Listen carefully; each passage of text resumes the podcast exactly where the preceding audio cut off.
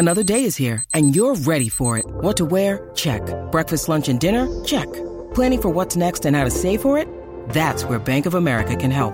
For your financial to-dos, Bank of America has experts ready to help get you closer to your goals. Get started at one of our local financial centers or 24-7 in our mobile banking app. Find a location near you at bankofamerica.com slash talk to us. What would you like the power to do? Mobile banking requires downloading the app and is only available for select devices. Message and data rates may apply. Bank of America and a member FDIC. Sharing ideas about money. This is Share Radio.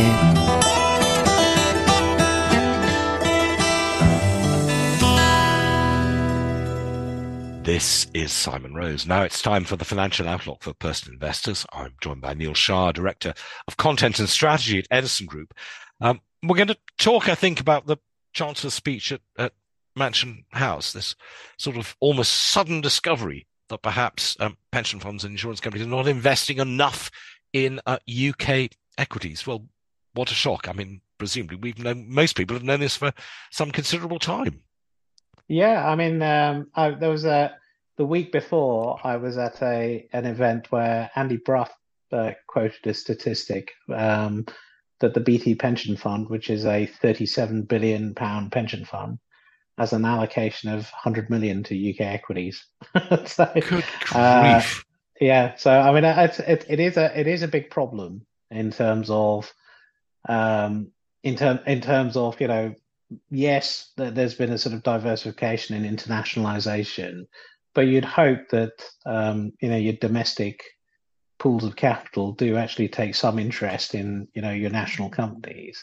And yes. I think I think you know behind it is this drive of look, how do we reinvigorate that market and start to reverse this trend? Um, Why do you think it is so low? Because it is of relatively recent um, times. I mean, it used to be, you know, when I was much younger and working in the city, and pension funds, insurance companies did invest abroad quite a lot. They, they had considerable income coming from abroad, but but they still invested in UK equities. So w- what has caused the problem? This is not, I think, one area where it's it's regulation that's been the problem, is it? I think some some of it is regulation. Um, so uh, the the problem I think is that because of the way sort of defined uh, benefit schemes have been sort of set up or defined contribution schemes have been set up, most of the money is flowing into you know fixed income products. Um, so that's that I think is something that they're looking to sort of change and reverse. So I, am hoping um, that that that's something that we'll see changes coming through as a result of some of the, these measures that they're taking. And the, the interesting thing in terms of they're investing in the unlisted uh, a segment. It, you know, a big unknown is that actually the definition of unlisted also includes AIM securities. So yes. it will mean that that some of those sort of funds will come up um, in in AIM AIM securities, AIM investments. I I realise that um, the institutions have sort of been forced by um, successive regulations into investing rather more in fixed interest because, of course, there was this belief that that was safe and much yeah. safer for their the the pensioners and um, those people who benefit beneficiaries of insurance policies. But that isn't necessarily the the case, is it? I mean, over the long term, we've seen umpteen studies showing that despite the risk, equities are a better investment than fixed interest And, and I think that's what they're trying to point out, which is that actually, if we can adjust the, the rules and the regulations and encourage investment, not mandate it, encourage. Yes. I think it's important to note that um, that you know you will you you will start to see better returns coming out of some of these these puts and um, as a consequence you know there was that figure that was sort of touted in the press that every pensioner will be a thousand pounds better off right? Yes i don't quite know where they got the number from. No no. Uh, let us just pause for a breath then. We'll look at some of the other ramifications of this. Sharing ideas about money. This is share radio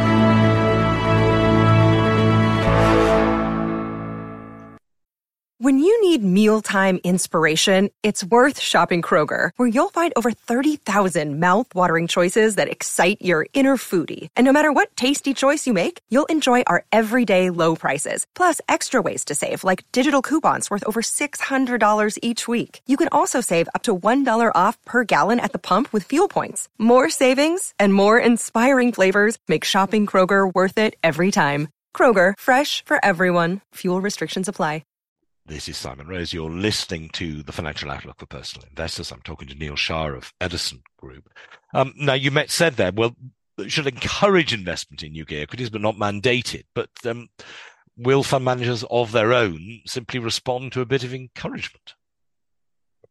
If they if they see there's you know the mechanisms for attractive returns, um, I think they will. I mean, there's there's a couple of things parallels to draw. So one, I thought it was interesting that there's some parallels drawn by the setup of the, uh, the Business Growth Fund. Um, you know, the, the, the point of the last sort of financial crisis, and actually that has successfully deployed capital and you know seen some very successful startups being funded. Um, and so I think you know this is the sort of second iteration of of of that, and it feels like that funding being made available to some of the more innovative younger companies is going to be a good thing. There's a whole host of measures that accompany that. And, you know, if you look at the sort of Rachel Kent's investment research review, some of the other measures, they're all looking to make sure that, you know, th- those investments have liquidity. So this yes. idea that the intermittent trading venue that is being touted about that you invest in a private company, you still have the ability to transact in in the, the, those shares. Um, the which is always the, a problem for a smaller company, isn't it? Because some of these funds are so large, yeah, they're, they're yeah. too insignificant. So think, I think, they can't get trapped in them.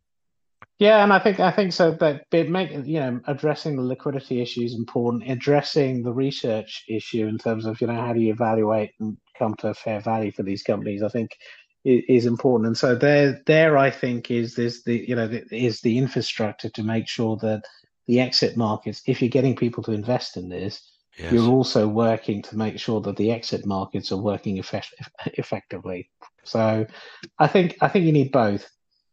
Yes, and what about infrastructure? I mean, most of the institutions, not all by any means, but particularly on the, on the, insurance side, but but pension funds as well. I mean, they need to ensure that they can then pay out at certain times in mm-hmm. future. So they, while they may take on some risk in the long term, they need to be absolutely certain that they can actually meet their obligations. Um, it's often touted that that infrastructure is actually something that would be a good marriage between that, but we've never been very successful at that in this country, have we? No, I mean, I, I think. Um I mean, I, I, I think you know the, the pension funds should be able to have a balanced portfolio so that you know the equities component is a longer term component and that you know at, they should be then able to match effectively the obligations as those payments come up with slight, some yes. slightly safer instruments um, so I, I, think you know it's why the numbers being talked about are small percentages i.e. 5% and it's not yes. mandated as 5% um, and uh, you know, I don't think it'll be you know, it's a that's a sort of medium term trajectory type goal rather than something which will take off day one. And I again, I would I would look at the way the funding that was was deployed out of the Business Growth Fund um, worked, which is it started very slowly. Yeah, they were selective yes. about what they invested in, um, but then st- slowly started growing. So I think there, there's some interesting parallels there. Neil, thank you very much indeed. That's uh, Neil Shah, Director of Content and Strategy at Edison Group. Um, I'll be talking again to uh, Edison Group in a fortnight's time. My thanks to Neil. Thank you. Sharing ideas about money. This is Share Radio.